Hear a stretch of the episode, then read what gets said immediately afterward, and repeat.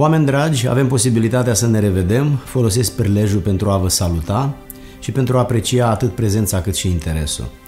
Astăzi avem un nou subiect. Aș vrea să mergem înspre viața de familie. O să folosesc un pasaj, de fapt un exemplu din Vechiul Testament și acolo o să surprind exemplul la două femei și am intitulat predica mea Două mame, două destine. Intenția pe care o am prin prezentarea acestei predici este să intrăm împreună în lumea mamelor, prin episodul nașterii lui Ismael și Isaac din mamele Agar și Sara.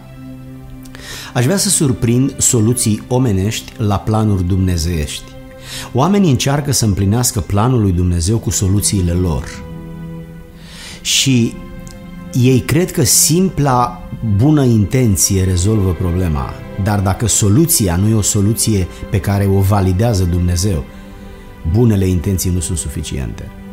Sara, care era soția lui Avram, familia din care s-a născut poporul evreu, ea nu putea să aibă copii și nu i-a născut copiii lui Avram. Deși era îndurerată pentru că nu putea procrea, ea nu a făcut presiune asupra lui Avram, precum a făcut Rahel asupra lui Iacov, adică Nora asupra fiului lor.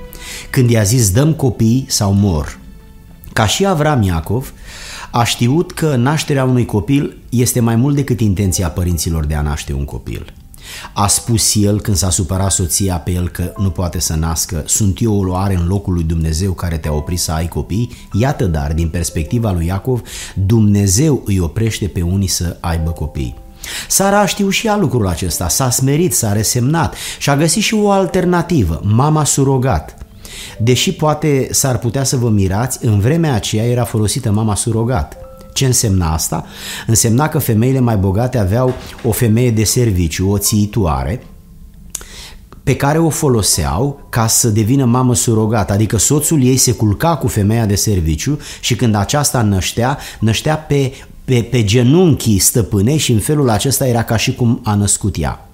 Și Sara a spus roabei ei, iată că Domnul m-a făcut să nu am copii, intră te rog la uh, uh, acceptă ca soțul meu să, să intre la tine și în felul ăsta să aibă copii cu tine. Și de asemenea a spus lucrul acesta lui Avram. Interesant că Sara și nici măcar Avram nu o numesc pe nume pe Agar și îi spun roaba mea. Iată dar uh, atitudinea de superioritate.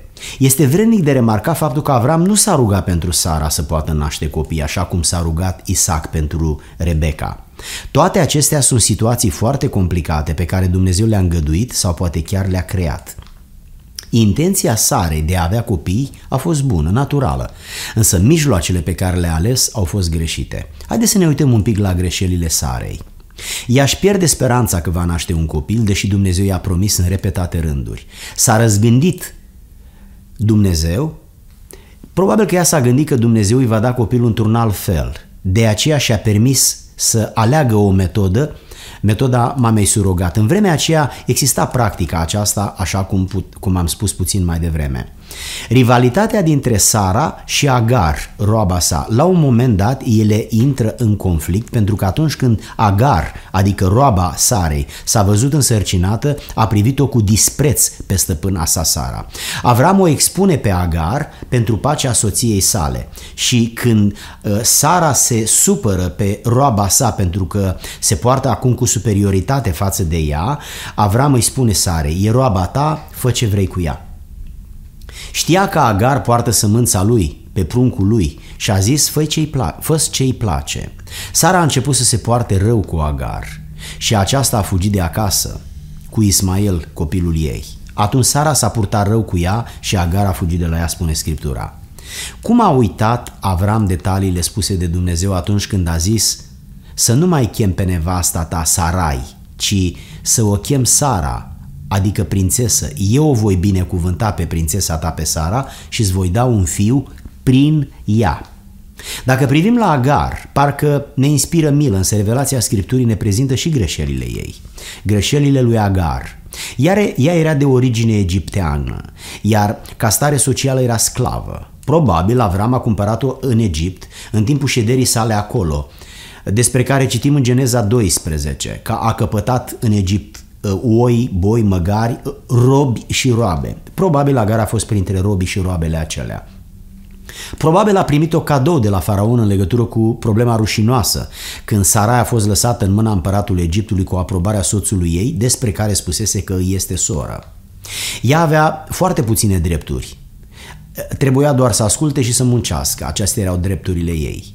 Viața lui Agar este influențată masiv de familia stăpânilor ei, Avram și Sara. Apoi o altă idee pe care vreau să o surprind în contextul acesta este asumarea superiorității. Când s-a văzut ea însărcinată, a privit-o cu dispreț pe stăpâna sa. Asta este o problemă de caracter. Circumstanțele te face să te comporți cu superioritate sau cu inferioritate în funcție de situație. Lingușești pe cineva sau domini pe cineva. Aici este același cuvânt folosit de Dumnezeu când a vorbit la început cu Avram, voi blestema pe toți cei ce, pe toți cei ce te vor blestema. Cuvântul a blestema aici înseamnă a nu lua în serios. Ideea este că Agar nu i-a oferit Sare importanța care îi se cuvenea și, într-un fel, parcă a blestemat-o. Sara fiind blestemată de Agar a reacționat cu amărăciune către Avram și a spus asupra ta să cadă batjocora aceasta pentru că mi-ai făcut lucrul ăsta. Cuvântul ebraic folosit aici este Hamas. Asta înseamnă că Sara a făcut ceva împotriva lui Avram, un Hamas, adică o acțiune violentă. Când a câștigat afecțiunea lui Avram, Agar și-a disprețuit stăpâna. Dumnezeu i-a dat bucurie și valoare și ea s-a mândrit. Iată dar, Domnul a fost bun cu ea, iar ea a reacționat cu mândrie și aroganță. Atunci a evadat, a ales să evadeze pentru că Sara se purta urât cu ea. Sara s-a purtat rău cu ea și Agar a fugit. Geneza 16. Nu știm exact în ce fel s-a purtat Sara rău cu Agar, din text înțelegem doar că a tras-o la răspundere. Dar, ajungând în pustiu, acolo lângă un izvor de apă, a găsit-o îngerul lui Dumnezeu.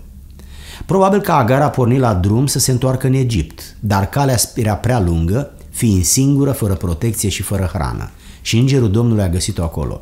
Dumnezeu o găsește când nu o mai caută nimeni. Observați bunătatea lui Dumnezeu Stăpâna s-a purtat rău cu ea, ea a fugit, singură într-un pustiu și Dumnezeu o găsește. Ce a făcut ea ca să merite căutarea lui Dumnezeu, prezența lui Dumnezeu, ajutorul lui Dumnezeu? Stimate Doamne, stimate surori, vreau să vă spun doar următorul lucru. Sara, cu toate greșelile ei, Dumnezeu s-a purtat cu dragoste față de ea. Agar, cu toate ieșirile ei, Dumnezeu a ajutat-o în vreme de nevoie. Ideea este următoarea. Oricât de jos ai fi, orice lucru grav ți se va întâmpla, să nu uiți că Dumnezeu nu te va părăsi. Atâta timp cât trăiești, Dumnezeu te va căuta, te va iubi și te va binecuvânta, în speranța că această atitudine a sa, plină de milă și de bunătate, va purta către conștiința dumitale mesajul iubirii lui și primind dragostea lui, vei reacționa cu dragostea dumitale față de Domnul, vei primi în inimă, îți vei mântui sufletul, îți vei ierta păcatele prin pocăință și credință și în felul acesta nu vei primi doar pâine și apă pentru o vreme, ci vei primi viață veșnică pentru întotdeauna. Dragostea lui Dumnezeu ți este arătată ca să înțelegi că ai nevoie de Dumnezeu ai nevoie de Dumnezeu. Ce s-ar fi întâmplat cu ea dacă nu o găsea Dumnezeu? Pentru a o reabilita, Dumnezeu trebuia să o ajute să-și vadă greșeala și o constrânge să își ceară iertare de la stăpâna ei spunându-ți întoarce-te și supune-te Sarei. Smerenia a fost prețul pentru îngânfarea ei și întoarcerea a fost prețul pentru evadarea ei. Dumnezeu care are milă i-a făcut o promisiune, îți voi mulți sămânța foarte mult, încât nu se va putea număra. Numele pe care va trebui să-l dea fiului ei urma să fie Ismael. Asta înseamnă Dumnezeu aude. Observați, ori de câte ori al striga pe fiul ei, în limba ei, Ismael, asta însemna Dumnezeu aude. Mereu, strigându-și fiul și aducea aminte că Dumnezeu a auzit-o la greu. Asta este felul în care Dumnezeu te cheamă, prin dragoste, făcându-ți bine. Vedeți acum de ce oamenii în fața lui Dumnezeu sunt vinovați când nu vor să se pocăiască?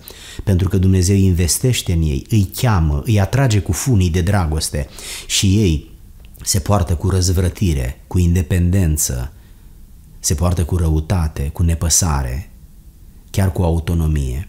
De câte ori îl strigă Dumnezeu pe om? Apoi observați încă un lucru esențial. Fiul ei, a lui Agar, Ismael, pur și simplu a fost influențat de disprețul mamei lui către Sara și el l-a disprețuit pe Isaac. Pentru că nu s-a putut supune Sarei în mândria ei rănită, Agar a transmis disprețul fiului ei față de Isaac, fiul Sarei, și părinții lui.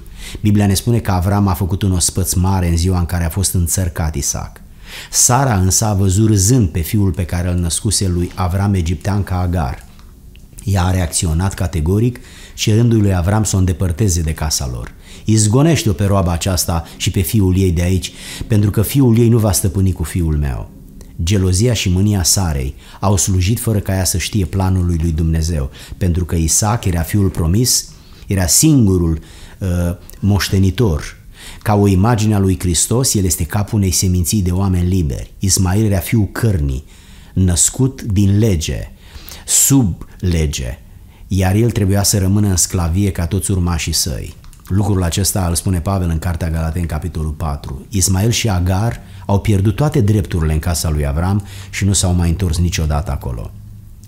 Uh, observați cât de multă grijă a manifestat Dumnezeu să se ocupe și de Agar și Ismael, dar în același timp să rămână în prim plan cu Isaac, care era al doilea patriarh, și toți cei care au ieșit din el până la Hristosul care se va naște din Avram și din genealogia aceasta. Dragi prieteni, predica aceasta a avut următorul scop. Să spună că dacă ești cineva bogat, proeminent, sănătos, frumos, ă, atunci trebuie să știi că Dumnezeu te iubește și Dumnezeu te caută, iar această atitudine lui Dumnezeu are scopul să te atragă la El pentru a-ți mântui sufletul, pentru a te închina înaintea Domnului pentru a-L urma pe Domnul și a-L respecta pe Domnul. Dar dacă ești cineva ca Agar, adică o persoană care probabil că te confrunți cu sărăcia, cu lipsurile, cu bolile, cu necazurile, atunci trebuie să știi că Dumnezeu nu se uită la fața omului. El nu te caută pentru ceea ce ai, ci El te caută pentru ceea ce nu ai. El vrea să te ajute pentru că ți este tată, pentru că te-a creat. De aceea, apropie-te de Dumnezeu. Deschide-ți inima și închină-te înaintea Domnului. Urmează-L pe Domnul, servește-L pe Domnul și iubește-L pe Domnul. Cu alte cuvinte, indiferent cine ești, întoarce-te la Dumnezeu. Roagă-te și mulțumește-i, cântă-i și adoră-L, pentru că aceasta este responsabilitatea pe care o ai. Numai în viața asta poți să faci asta. După aceea poți doar să primești răsplata sau pedeapsa. Haideți să ne rugăm. Tată Ceresc, Stăm din nou înaintea ta și îți mulțumim pentru cuvântul pe care ni l-ai dat, care cuvânt ne-a atins inima. Îți mulțumim pentru această dragoste care este absolut de neînțeles, pentru această dragoste necondiționată, această dragoste constantă, intensă, o dragoste care ne rezolvă toate problemele. Îți mulțumim că n-ai obosit să ne iubești, Îți mulțumim că nu te-ai uitat la noi să vezi dacă merităm să ne iubești, ci pur și simplu ne-ai iubit. Îți mulțumim că n-ai obosit, Doamne. Te iubim din tot sufletul. În inima noastră se naște o mare recunoștință, adorare și admirație pentru faptul că Tu, Dumnezeul care nu depinzi de nimeni și de nimic, care ești Dumnezeu a tuturor lucrurilor văzute și nevăzute, te-ai coborât la noi să ne faci bine – Dă-ne, Doamne, minte să nu ne purtăm cu nebunie față de Tine, ca niște oameni care nu-L cunoaștem pe Dumnezeu. Ajută-ne să Te respectăm, să Te urmăm și să Te iubim și în felul acesta să avem parte cu Tine în veșnicia care stă să vină. Te lăudăm, Tată, pentru această multă și mare binecuvântare. În numele Domnului ne-am rugat, amin. Dragi prieteni, am ajuns la încheiere. Toate cele bune din partea Domnului pentru fiecare. Dumnezeu să vă binecuvinteze pe dumneavoastră și familiile dumneavoastră. Să auzim de bine!